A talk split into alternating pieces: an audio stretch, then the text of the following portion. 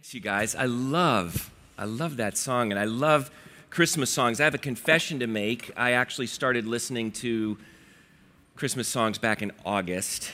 Um, hey, it's, I, I, would actually listen to them all year round if my family would let me, but uh, the, my excuse was that I had to begin thinking about the Christmas concerts and thinking about Advent and all that. So it was a good, uh, good opportunity to listen to Christmas songs. But I love all the different kinds of Christmas songs. I love the light ones, you know, like White Christmas and, and Jingle Bells and those, you know, those fun ones that I remember from my childhood, Frosty the Snowman. I'll even admit that I'll listen to some of the songs from Frozen as well. Um, you know, it's just, I don't know, it's just fun. I love those. But I also love the ones that are deeper, you know, like the one that, uh, that they played last week, O Come, O Come, Emmanuel.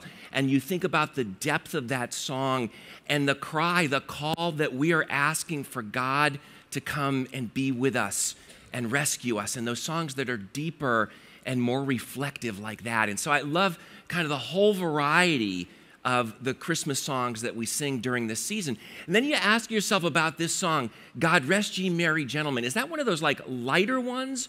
Or is that one of those more deeper and reflective songs? And part of the challenge is that the song is often written, its title is often written without a comma. And so you begin to wonder, what does that mean? What's going on there? And some of you are saying, okay, here he goes. Here's the grammar nerd, you know. And if you know me, yes, I'm a little bit of a grammar nerd and I enjoy those sorts of things. But it's actually fairly important in this situation. And I want to show you why. So take a look at this picture on the screen and you tell me what Rachael Ray is thinking of here. Does she find inspiration in cooking and eating her family and her dog, or does she find inspiration in cooking, comma, and her family, comma, and her dog? You see the importance of a comma in that situation? Take a look at this one. Who's allowed to use this particular toilet? Only the disabled, elderly, pregnant children. I don't know if there are anybody who fits that category here. So this is actually a fairly serious problem. So the question becomes is the song that, that, that the band just you know, played and sang so beautifully, is it God rest ye, merry gentlemen, or is it God rest ye merry gentlemen? Where is it? Where does the comma go? If it's the first one, if it's God rest ye, merry gentlemen, it's being sung to a bunch of merry gentlemen. And at the Christmas season, you got to ask yourself the question is it basically saying that these merry gentlemen have had a little too much of the Christmas spirits at the Christmas party and they're being told to rest, chill out, relax, you know, that sort of thing? Or are they, is it being spoken to some people who need to become merry? God rest ye merry, gentlemen and ladies. This was written hundreds of years ago, so you know, a little bit uh, uh, patriarchal at that point. I think the comma actually should go after merry because there was, uh, back in the day, there was a greeting that people would use when they greeted one another God rest ye merry. You know, we say, hey, have a good day, or we say, Merry Christmas, or we say, God bless you, all those sorts of things. There was a greeting, God rest ye merry, gentlemen and ladies. And so this song is saying to us, God rest ye merry. Be blessed. Find peace, find hope, find comfort in joy because of what God has done. And I love those fun songs Sleigh Ride, Let It Snow, 12 Days of Christmas. I love all of those. And they help me to get in the mood for the Christmas season. But there's not a lot of depth to songs like that. But when you sing a song and when you read the words and when you hear it sung, a song like God Rest Ye Merry, gentlemen, you realize there's some real depth there. There's a, there's a, a realism in that song because if you read through the various verses, it's not all life is wonderful, everything is perfect, everything's going just fine. It says, to save us all from Satan's power when we were gone astray. Life in this broken world isn't always easy, it's difficult, there are problems. And reality says we're going to face challenges in this life. And so we need some comfort, we need some joy, we need some rest.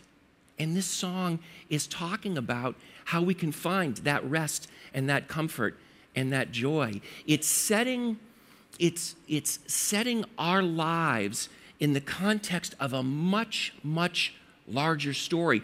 And if we actually sang all six of the verses, you'd see that it's working its way through a major portion of the Christmas story. It's talking about Jesus being born. It's talking about the angels appearing to the shepherds. It's talking about the shepherds being so joyful that they can't help but run and go to Bethlehem and see what God had done in Bethlehem and then tell everybody else what's going on. And it's saying that story, that truth, that reality is what brings us comfort and joy and rest and peace and hope in the midst of the broken world in which we live.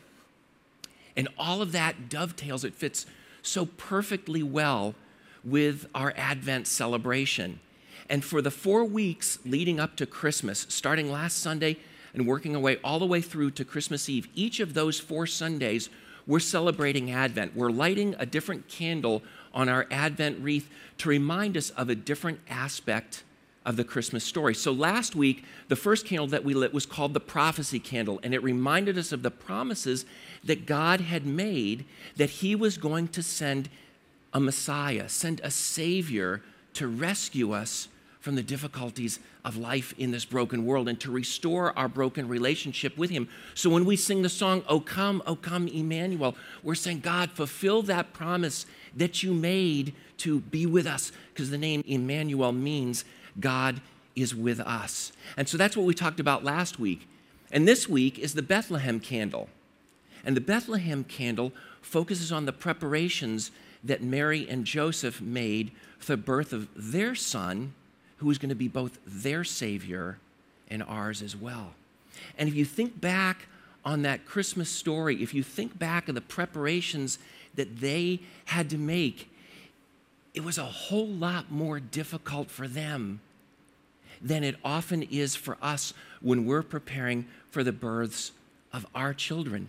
And so, even that first Christmas story is set in, in light of a, of a difficult and a dark and a challenging time. And so, what I want us to do is look through the passage that Beth read to us just a few minutes ago and take a look at some of the challenges, some of the obstacles that Joseph and Mary faced as they were getting ready for the birth of their son.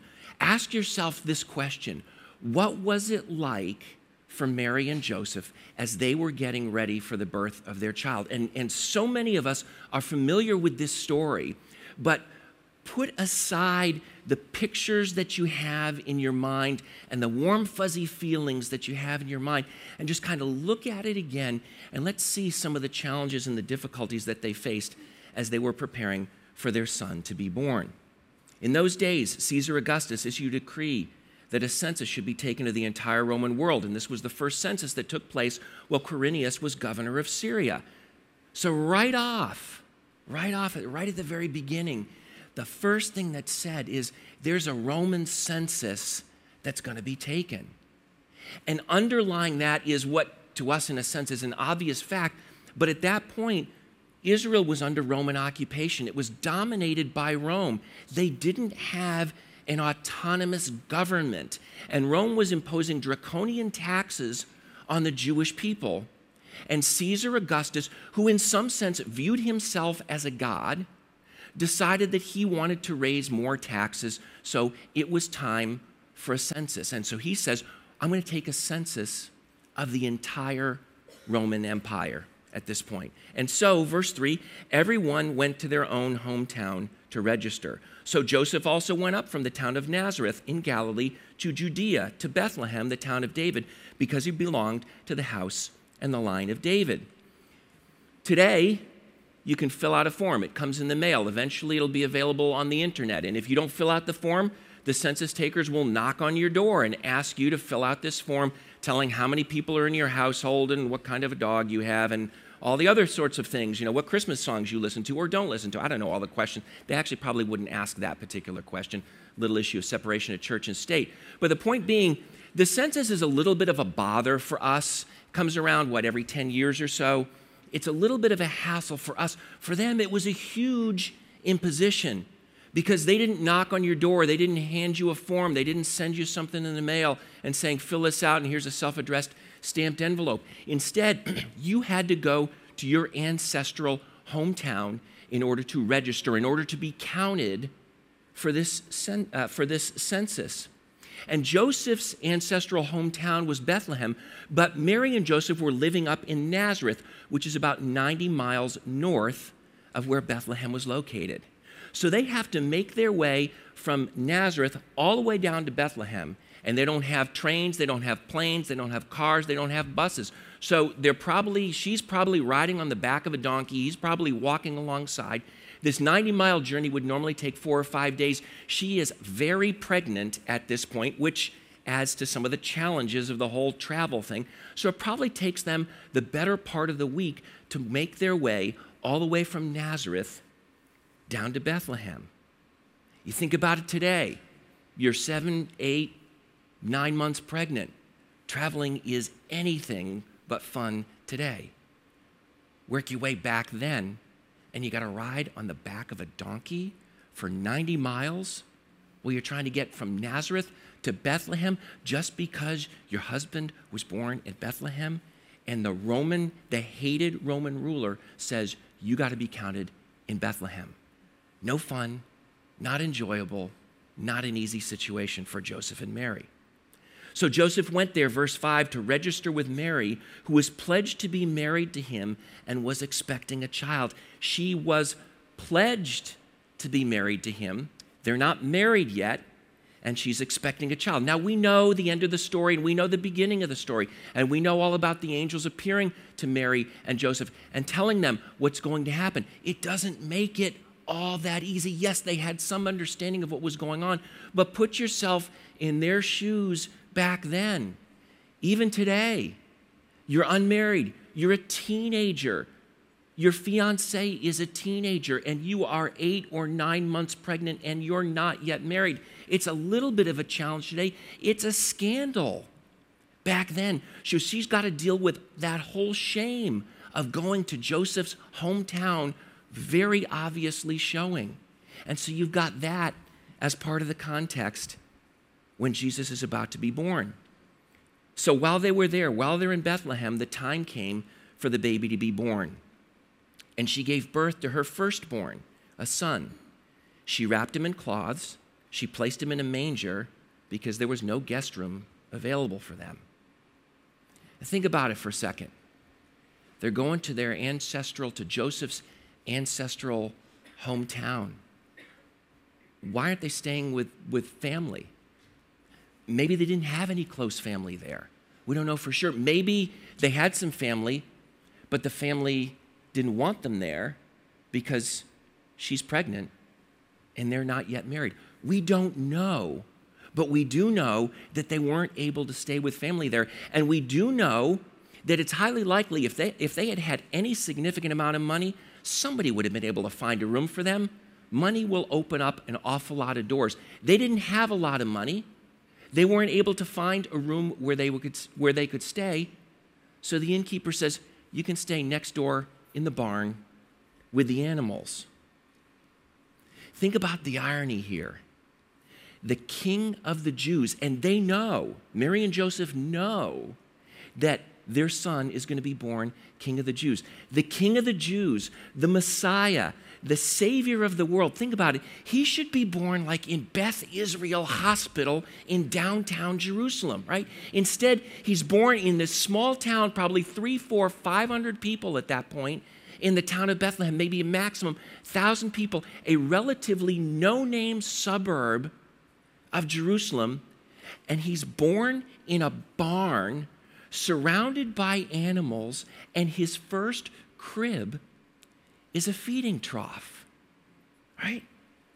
No decorating the room, no picking out the color scheme, no getting the beautiful bumpers for the crib and the stuffed animals. They got the live animals there. They might want to stuff those live animals because think about it.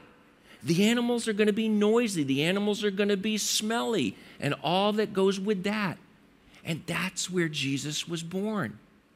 And then who are the first visitors? It's not like it's mom and dad coming over to say hello.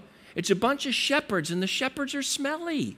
And you don't want these guys hanging around just after you've given birth to your firstborn son. So, this is the scene when Mary gives birth to Jesus.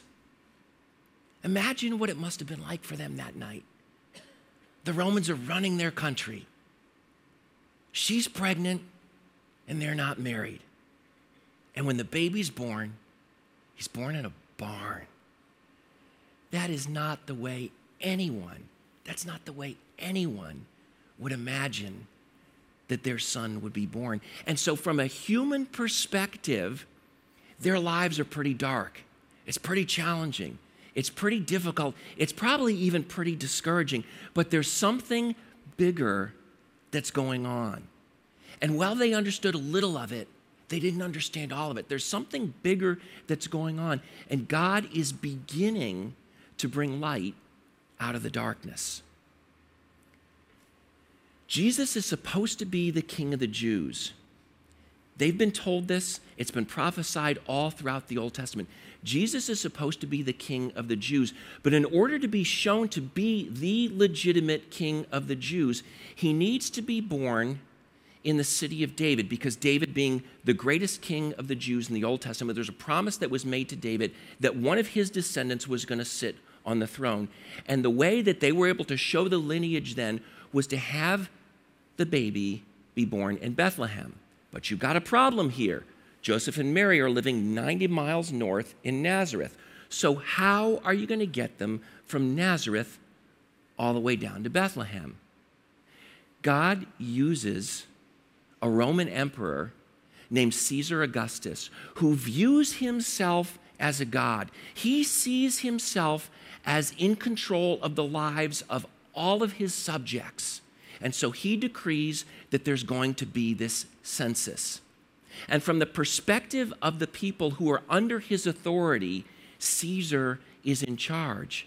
But what we find is that in spite of that, the God of the universe is ultimately the one who's in charge. And he takes that darkness, that census, that hassle of that 90 mile donkey ride from Nazareth to Bethlehem, and he uses that to get Mary and Joseph to be exactly where Jesus needed to be born in order to be shown that he's the rightful heir to the throne of Israel, that he is the rightful king, not Caesar Augustus but instead, Jesus, the son of Joseph.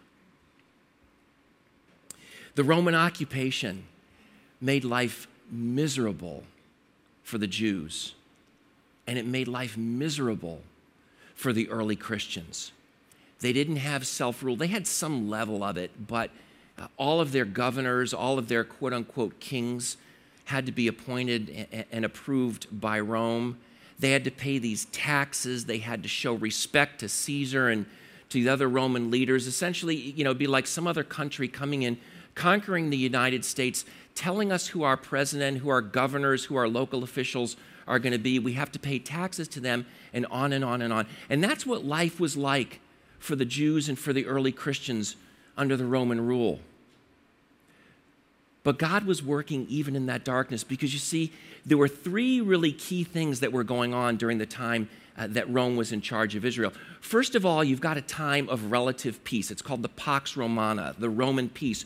Really, for the, the first time in recorded history, the known world is relatively at peace. There are no major, even minor wars going on at the time when Jesus was born and, and living his life and shortly after he died. So it's a time of relative peace. The second thing that you've got is a pretty amazing system of roads. The Romans were really good at building roads. So you've got an excellent transportation and communication system going on because of the Roman roads. And the third thing that you have is the universal language. Greek was spoken by all of the educated people, and many of the uneducated people at least had some working knowledge of the Greek language. So, really, for the first time in recorded history, you've got a relative peace, you've got an incredible transportation system, and you've got a common language. And that's the world into which Jesus was born. So, what difference does that make? Fast forward about 37 years. Jesus is crucified, he dies, he rises again, he appears to his followers, and they begin spreading the good news of the significance of Jesus' birth, his life, his death, his burial, his resurrection. They begin spreading it, and it spreads throughout the whole known world in an incredibly short period of time. You got to remember no newspapers, no TV, no internet, none of the media that we have today. But at that point, you've got a relative peace, you've got the, the transportation system, you've got the common language, you've got the perfect environment for the spread of the good news of what Jesus Christ has done. And so God takes that darkness, that Roman oppression, that Roman domination, and he turns it into light. He turns it into something good. He uses it for good so that the message of the freedom, of the life, of the hope, of the rest, of the comfort and joy can be spread in a way that there's no way, even 50 or 100 years earlier, it could have been spread as effectively. And those are just a couple of examples from this story of Jesus' birth. Just a couple of examples how God was in control that whole time, how he was turning darkness into light, how he was bringing good out of evil into, in order to accomplish his purposes, in order to write his bigger story. Did Joseph and Mary know all this? No.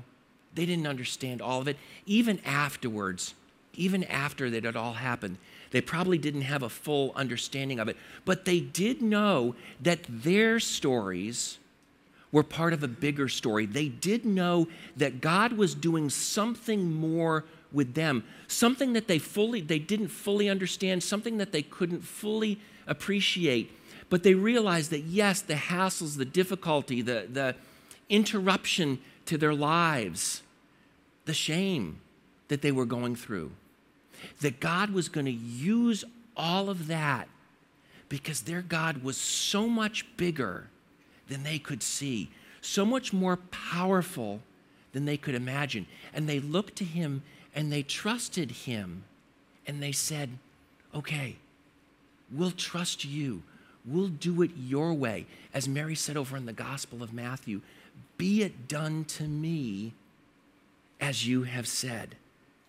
And I think as they looked back on their lives later on and all that they went through and began to understand just a little bit more of what God was doing, I think that they were glad that God chose them to be part of that bigger story because ultimately what He was doing was not ultimately for their comfort at that very moment, but for their long term comfort, for their long term joy, for their long term salvation, and for the comfort and joy and salvation of us 2,000 years later.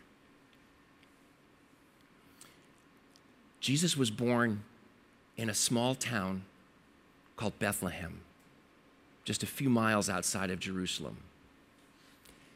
He died on a small hill called Calvary, just outside of Jerusalem. When Jesus was born, his mother wrapped him in strips of cloth and she placed him in a wooden feed trough in a barn.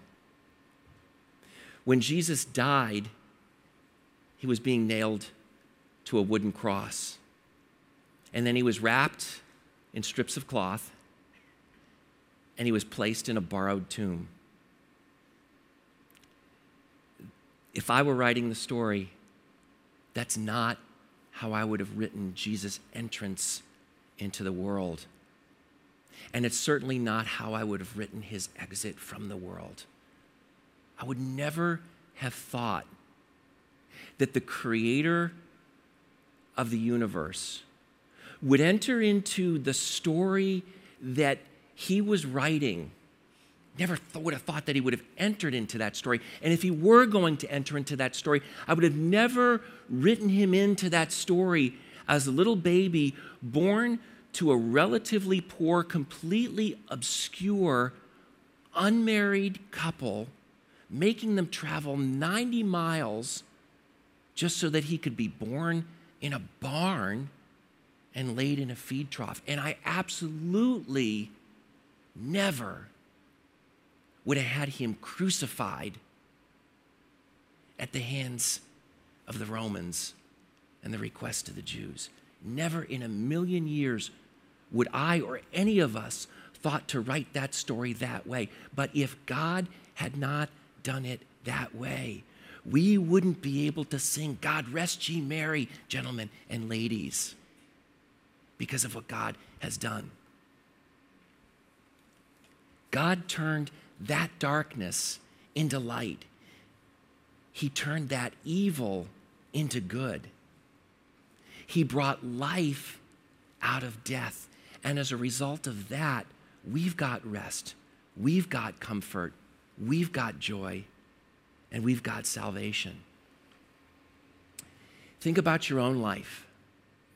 Have you ever had an experience where you've been able to look back on something that happened in your life and see God bringing light out of the darkness, God bringing good out of something that was evil. It's not making the darkness light, it's not making the evil good. It's not saying that this bad thing is good, but it's God working in the darkness to bring light out of it. It's God working in the evil to bring good out of it. Have you ever had something like that? Because if you have, let me encourage you reflect on that, think about that, pray about that, and ask God to help you to see that in light of the bigger picture, in light of the grand narrative that He's been writing since the creation of the world. Ask Him to help you to see that in a new and a fresh way and to appreciate it and to remember it the next time that you go through the darkness. Several years ago, I went through a period uh, of burnout and depression, several months where things were looking really, really, really dark. And in the midst of that darkness, it was really hard to see what God was doing, to see that there was any good coming from that darkness. And it was not good. That darkness was not good. That burnout was not good. But God used it in my life for good because He reminded me again and again and again that I needed to rely on Him, that I could rely on Him, that I could find my comfort and joy ultimately in Him and only in Him. And so God turned that darkness into light for me. And as I look back on that now, and I see the way in which God worked, and in the way in the in the years since then, God has used that to give me a deeper appreciation for the suffering that others are going through, and just maybe in, in, in a small way, be able to bring some comfort to them. I look back on that, and while I'd never want to repeat it because it was not good, I'm grateful that I went through that time because God used it for good. He brought light out of that darkness. And I look back and I thank God for how He used that in my life to draw me closer to Himself and to be able to use me to encourage other people. If you're going through a time of darkness now, ask God to show you the light. Ask Him to help you to see that darkness in the light of the bigger story.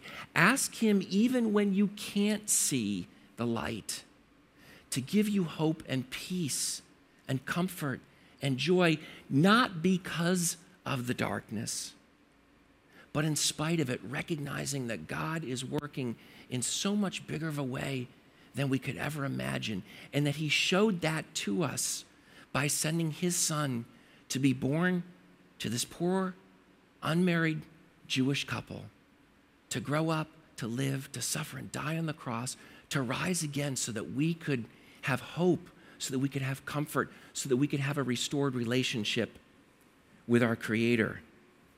And if you're doing well, if things are going well now, it's not a time of darkness, it's a time of light, it's a time of joy. Thank God for that and ask Him to help you to have a new appreciation for the blessings that He's brought into your life. And the next time the darkness comes, and it will come for all of us in different ways. The next time, the next time that the darkness comes, ask God to remind you of the times of the light and to give you hope and to give you rest and to give you comfort and to give you joy.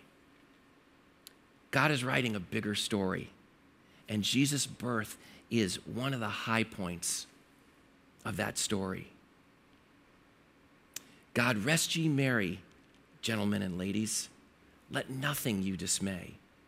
Remember, Christ, our Savior, was born on Christmas Day to save us all from Satan's power when we were gone astray. Oh, tidings of comfort and joy. Comfort and joy. Tidings of comfort and joy. As you sing those words, as you listen to those words, ask God to give you rest, to make you merry, not just happy, but merry at a deep level, to comfort you when you're hurting, to give you joy in sorrow. Because Christ, our Savior, was born on Christmas Day. Let's pray together. Father, it's an amazing thought to think that you chose to have your Son enter into this world and go through all that he did in order to rescue us and to bring us rest and comfort and joy. And I thank you that you did that. And I pray that this Advent season, this time that we're getting ready and preparing for Christmas, I pray that you would remind us of truths that we already know. Help us to see new truths about who you are and what you've done. And I pray that you would bring us comfort, that you would bring us joy, that you would make us merry because of what you've done in sending your Son to be the Savior of the world. And we thank you and we praise you. In Jesus' name, amen. Before you take off, let me just encourage you this coming week on Tuesday evening and Saturday morning, we're going to have a, a couple of prayer meetings. We're going to be praying for several different things. First, we're going to be praying for our pastor searches, both for uh, a new senior pastor as well as a new student ministry pastor. We're going to be praying about our year end financial needs and our year end giving. We're going to be praying with one another about that. And we're also going to be praying about the Christmas concerts that God would work in, in those and use them, and praying that God would work in the lives of the people that we invite so that they would come to know Him and grow in their relationship with Him. So consider coming out to those, and I hope you have a wonderful week. Thanks.